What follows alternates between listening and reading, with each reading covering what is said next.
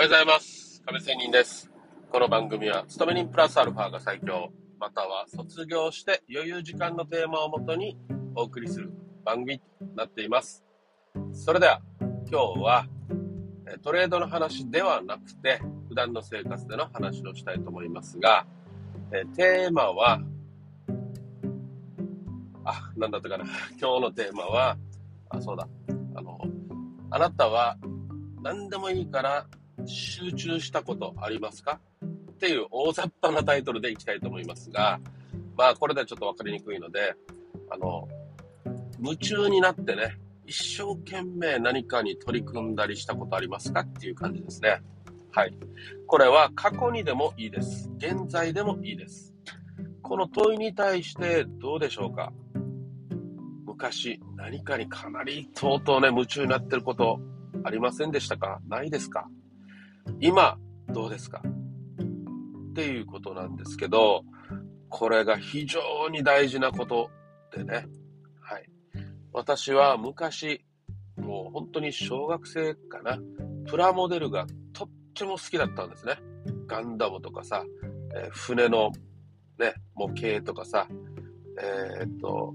ゼロ戦とかあるじゃないですか。あと、戦艦ヤマトとかさ、いろんなプラモデル買ってもらって作りましたね。で、まあ、プラモデルってね、模型で、まあ、その通りにね、マニュアル見ながら作れば作れるんですけど、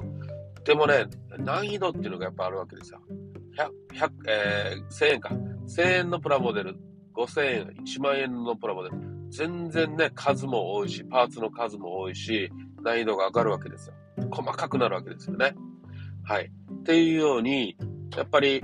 簡単なものからだんだん難しい。でもやっぱりお金はかかるっていうものを求めていくわけですよね。で、その中でも、やっぱりね、金も出して買ってもらってるし、親にね、えー気使ってね、いや、これ難しいけど、なんとか作り上げたいなっていう思いで作ったこともあります。ね。まあ、もともと買うときからは、その、あ、これ、かっこいいなとかね、うん、いうことで買うわけなんですけど、その中身でね、いろいろ作ることでね、難しさとかが出てくるわけなんですよ。うん、そこでいろんな壁が出てくるんですよ。好きでやってるんですよ。好きでやってはいるんですけど、そこでも難しさっていうのが必ず出てきて、例えばね、作るだけじゃなくて、色を塗ったりね、うんえーペイントで塗ったりさ、あと、ガンダムだったらね、目が光るように電池とね、えーっと、ダイオードを入れてね、今でいう LED ね、それを入れてピカピカってガンダムの目が光るとかさ、これって結構難易度高かったんですよ。あとね、歩くやつとかね、そういうのを作るってかなりやっぱり難しくてね、えー、もう非常に苦労したこともありましたが、でもね、その後に作り上げた時のこの達成感って最高なんですよ。ね。で、まあ、パーツをなくしたけど、これをなくした時には、これをいかにそのなくなったものをカバーするようにかっこよく見せるにはっていうことで、何かを代用したりさ、代わりなものをつけたりとか、ずっとまたね、これを、なんでないんだって畳の、あの、隙間をね、どっかに落ちてないか探したりね。で、また、裏を探したりとかさ、なんかね、もう自分のこの箱を開けた時にどこでなくしたんだろうって振り返りをするとかさ、うん、そういう壁が出てくるわけですよ。なくなったらなくなったね。うんそういうね、振り返りもいろんなことを考えたりしてね、なんとか作り上げて乗り越えていくっていうことがあるわけですよ。そういう感じのものなんですね。達成感とかね。何か夢中になるっていう。好きな、好きな仕事をしたいとかさ、好きなことで生きていきたい。大いに結構なんですけど、好きなことでも必ず壁があります。うん。まあ、なので、そこでやっぱりね、どんなこと、嫌いなことでももちろんですし、好きなことでも壁はあるので、そこで乗り越えていけるかどうかっていうのは、やっぱり幼き日々、まあ、これは別に保育園でも幼稚園でも小学校でも中学校でも高校でもどこでもいいんですが、その幼き日々にって言いましょうね。いかにその自分の好きなことをやり遂げているかとか、好きじゃないことでもいいから、何か苦手なことでもいいから、やり遂げたことがあるかとかね。そのやり遂げた後の達成感とかね、こういうのを味わったことがある人とない人では、まあ本当にね、この将来に相当関わるよなっていうような今日は話ですよ。はい。で、自分がやりたいことがあったとしても、まあそのね、家庭状況、経済状況によっては、また親の状況とかね、親によっては、妨げられるってことも当然ありますよね。はい。で、そこでね、親のせいにしたりすることもありますよね。生まれ育った、なんかね、ところを恨んだりね。なんで俺はこういう不幸な場所に生まれたんだろうとかね。こういう親に、のもとで生まれたんだろうとかね。こんな貧乏なお家で生まれたんだろうとかさ。まあそんな状況っていっぱいあるとは思いますが、まあそのこと自体も、その苦しい中、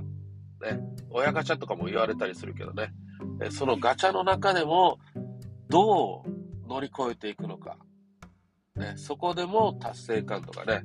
まあ達成しなくて、しなかったとしても、なんとか乗り越えていくっていうこと自体が大事な力となるということですよ。ね。はい。これは、例えばね、あのー、まあ、不登校もね、そうですし、大人になっても引きこもりっているじゃないですか。その人たちって言ってもいいね。別に私は不登校になったり、引きこもりになってはいないんですけど、まあ私だっていつなった、なることだってあるわけだし、ね。まあその中でもやっぱり乗り越えていくと。もう現状維持って言いますか、もう固執したことだけでは何か乗り越えていくことできないんですよね。できないと思ったりします。まあその中でもやっぱり乗り越えて外に出るとかさ、ちょっとした変化でもいいから、えー、行動して変化を、ね、刺激を受け入れていく。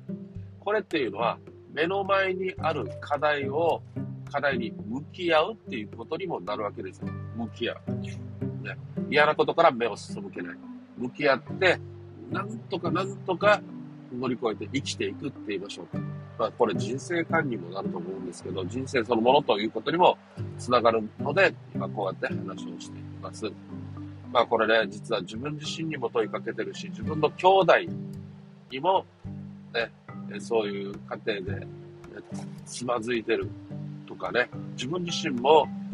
えー、自分なりの、自分の家庭内でのね、トラブルとかでね、非常に悩んでるところもあるので、そういうことを振り返って考えてみると、そういうところに行き着くというようなことなんですが。ですので、子供を持っている親、あなたがいたら、もしくは別に子供いなくても、自分自身、ね、何でもいいのに夢中になることをやる。ね、やってみる。夢中になれないことがないっていうこと自体も向き合っていく。ね、なんとか探していくとかさ、そういうそのこと自体が乗り越えていく、達成感とかにつながっていくんだよ、というような、ちょっと熱い話でした。ということで、今日は終わりたいと思います。それではまた明日。See you!